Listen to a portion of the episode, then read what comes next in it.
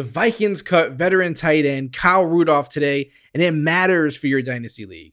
You're listening to the Clock Dodgers podcast. Let's talk about it.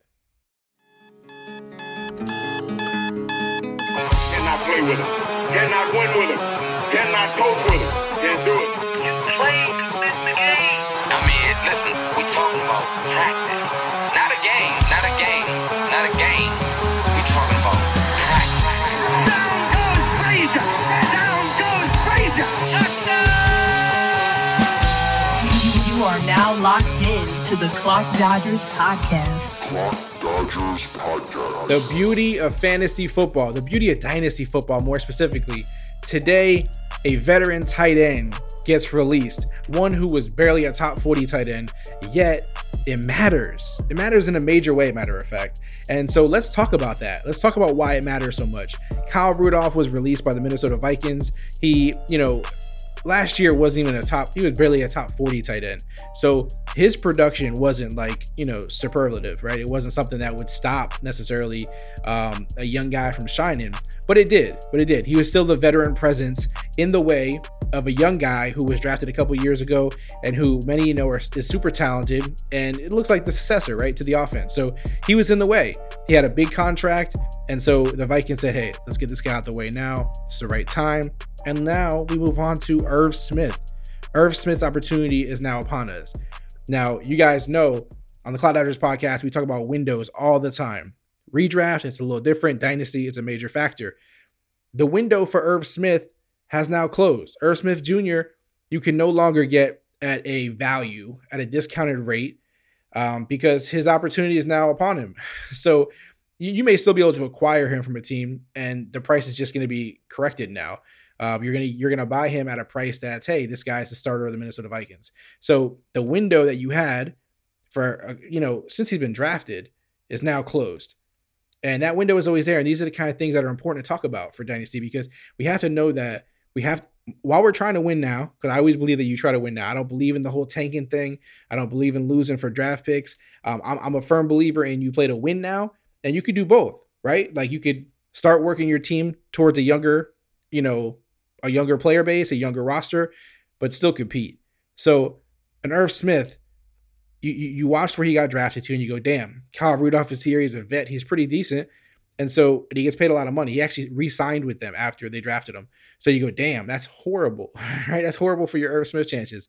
So that means that's a, that's an opportunity for you to acquire him at a good price because everyone knew for the most part that he was not really going to be a, a usable asset for the first, you know, while while Rudolph was there for the most part, right? Rudolph's out of the way now. So now Irv Smith steps right into the starting role. The team drafted him. They like him. He's in an offense that's firing. Even after losing Stefon Diggs, they slide a rookie Justin Jefferson in there. He balls out. Adam Thielen doing his thing still, continuing to do it. Dalvin Cook, one of the best running backs in football. Kirk Cousins gets the job done there. So Irv is going to be a target if we look, we're, we're going to get into the numbers and see exactly what you know Kyle Rudolph did, what Irv did, and and how it matters. And you know, obviously, you guys know I'm a big proponent of hey, just because a guy leaves doesn't mean necessarily that the guy who fills his spot gets all his targets. But this is a you know an interesting situation where it's a tight end. He's moving into the starter role. It means more snaps. Period.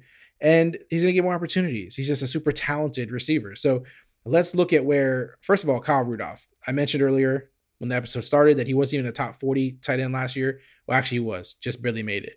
Um, so he didn't crush it by any means. He had a little over 300 receiving yards, 37 uh, targets, less than 30 receptions. He didn't play a full season um, and only one touchdown. So his numbers were not great. Um, however, he was out there. He was getting some targets. He was getting receptions. He was he was he was out there for to play ball. He was out there taking snaps away from Irv right? And taking opportunities and being a distraction from the guys getting Irv the ball. So if we look at Irv's, you know, stats from last season, he actually had 30 receptions, 365 receiving yards, five touchdowns. The five touchdowns is something you have to take notice of because there was a game earlier in the season when Kyle Rudolph was playing, and he had two touchdowns on two receptions, like 10 yards receiving. So he can make plays. He can make big plays. He can make end zone plays. He's good in the red zone. So that we see that, right? if you look at focus on the last four weeks of the season when Kyle Rudolph did not play, they were Irv's best games. He stepped up, right? He he he stepped up to the to the you know the option that he had, the more you know the opportunity that he had, I should say, had more receptions, more targets, more yards. He had three touchdowns in those final four games. One game was two touchdowns in itself, though. Um, so he produced pretty much. It was inconsistent. That's the issue.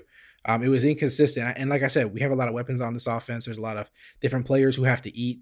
So that's always going to be a thing. And it, with tight ends, it's a thing. Outside of a few outliers of guys, there's inconsistency. It just is what it is. But that's what makes this interesting because when we look at the tight ends last season, I told you Kyle Rudolph finished right inside the top 40.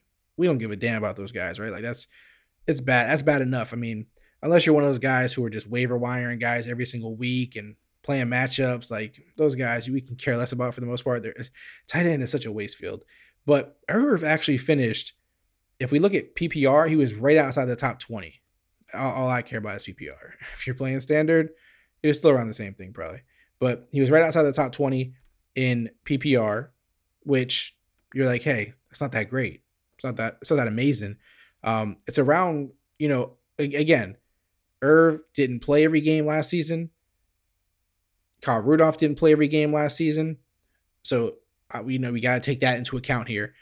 Irv missed two games, I believe it was, if I if I if I remember correctly. And and again, with Kyle Rudolph there, he wasn't getting all the work. He wasn't the workhorse tight end, the go-to every single time type of option. Um, not that there's not going to be another option, but you know what I mean. The favorite target at tight end. Honestly, if we look at the numbers, with Irv Smith that I just talked about having 30 receptions, or a little over 350 yards, and five touchdowns, and ending at tight end 22. What does it take for him move up to top 15? Top 15. Last season's number 15 was Evan Engram. right? Not bad. He's not a bad player. He's a good player. A lot of people like Evan Engram. There was about a 40 plus point difference between the two. 40 plus points. Evan Engram played almost every game. Even look at it, Jimmy Graham. Jimmy Graham was Evan Engram did play every game last year, actually. It's not, I'm not, it's not, it's been hard for him to do that recently, so I forgot. Jimmy Graham played 16 games last season. I mean, all these guys are so close. Like from number eight, Gronkowski, he scored 149 points last year. All the way down to number 16, Jonnu Smith, 140. So like nine points separated these two. Um, so you see how easy, I guess the point I'm trying to make is you see how easy it is to jump in the tight end rankings. Um, outside of those elite guys, Travis Kelce, Darren Waller, George Kittle, and then other guys are starting to not be anywhere near that level. But if we're talking about like top five, some guys like TJ Hockenson, um, Logan Thomas last year, uh, they, they started to put themselves in like that top five category, which if they continue to repeat those numbers, you know, they'll sustain that or do better, you know. Um, but I'm not saying that Irv's going to get there. That offense just has so many options going on and, you know, so many things happening that that's not likely. But to say that Irv can't jump from 22 to 15 or 10, that's that's not crazy. If number 8 had 149 and number 5 and number 16 had 140 and Irv was about 100. You add the extra games, he plays a full season. Again, I never account for injuries. We can't do it. We just assume he's going to play a full season. If he plays a full season, he's the number one starter on the team, the number one target at tight end for receptions. Bro, top 10 is totally within the realm of possibilities for Irv Smith. And with you knowing that, he he in the tight end landscape, as crazy as it is, he's totally valuable. He's he's a valuable option that you should be considering. And this is where if you miss out on the window, if you, if you got in on the window because you were paying attention and, and, and looking at these other these other things that matter, then congratulations. You just you just pretty much have a tight end now on your team who's top 10, top 15 potential um, instantly because of Kyle Rudolph's absence. That's how this works. That's what this is how this is how you win dynasty leagues. This is how you win your league by thinking ahead before these things transpire. Sometimes that's all it takes. So this is one situation this has occurred in. There's plenty more opportunities like this. There's gonna be plenty more. The offseason is long. All, all these things have to come up: free agency, draft, training camp. You have to think about these things. You have to get ahead of these kind of things and, and take advantage of these opportunities. So, yes, Kyle Rudolph left. He's going to go somewhere else. He's going to sign somewhere and be a vet tight end somewhere. I'm not concerned about it. Um, I don't think anywhere he's going to go that's going to matter in terms of hurting another tight end or you know uh, put yeah put another tight end in a bad spot. It's not going to happen. He's not going to reduce somebody's role in some dramatic way. Um, he can go somewhere though and you know catch a few touchdowns as you know as a secondary tight end option. It's totally possible. Um, it happens everywhere in the league. So this is not. I mean, look at Irv. Irv was quote unquote the backup last year and caught five touchdowns. So um, we see this happen. That's why tight end is so you know crazy. The position it's so volatile. So he can go somewhere and matter. So if you have Kyle Rudolph, just hold. You know, or if you have someone who's super interested for some reason, you could you could sell him, but you're selling low at this point. Um, I would wait till he signs somewhere if that's the route you choose, but I would hold at this point. I wouldn't cut him. Don't get dramatic. Uh, if you have Irv, congratulations. If you don't have Irv, you can still try to acquire him. Um, you're just going to pay now his full value. Someone's going to tax you for it, uh, for you waiting. Um, but Irv is definitely a buy. Definitely a buy. He's going to be in the conversation now with guys like Noah Fant. You know, the the, the young guys. You know, Jonnu. Um, these these these these young tight ends like there's there, there's guys that people are excited about. I don't I don't think he'll touch T.J. Hockenson range that you're getting, you know, you're you're thinking pretty positive in that light. You're thinking, you know, super positive. I appreciate your uh you know, your positive nature. It's possible. Anything's possible, right? But um, I don't think he's gonna get that high. I don't think he's gonna break through that ground. Um, but you got other tight ends, Cole Kmet coming up. Um, there's some young tight ends, and then you got the young tight ends in the draft who are super exciting. Um, so that can that can mess with that's going to mess with this list a little bit because some of them guys are, are definitely going to be on this list uh, when we talk about this next offseason, right? Like those guys, some of those rookies, I really believe will be on this list, no question.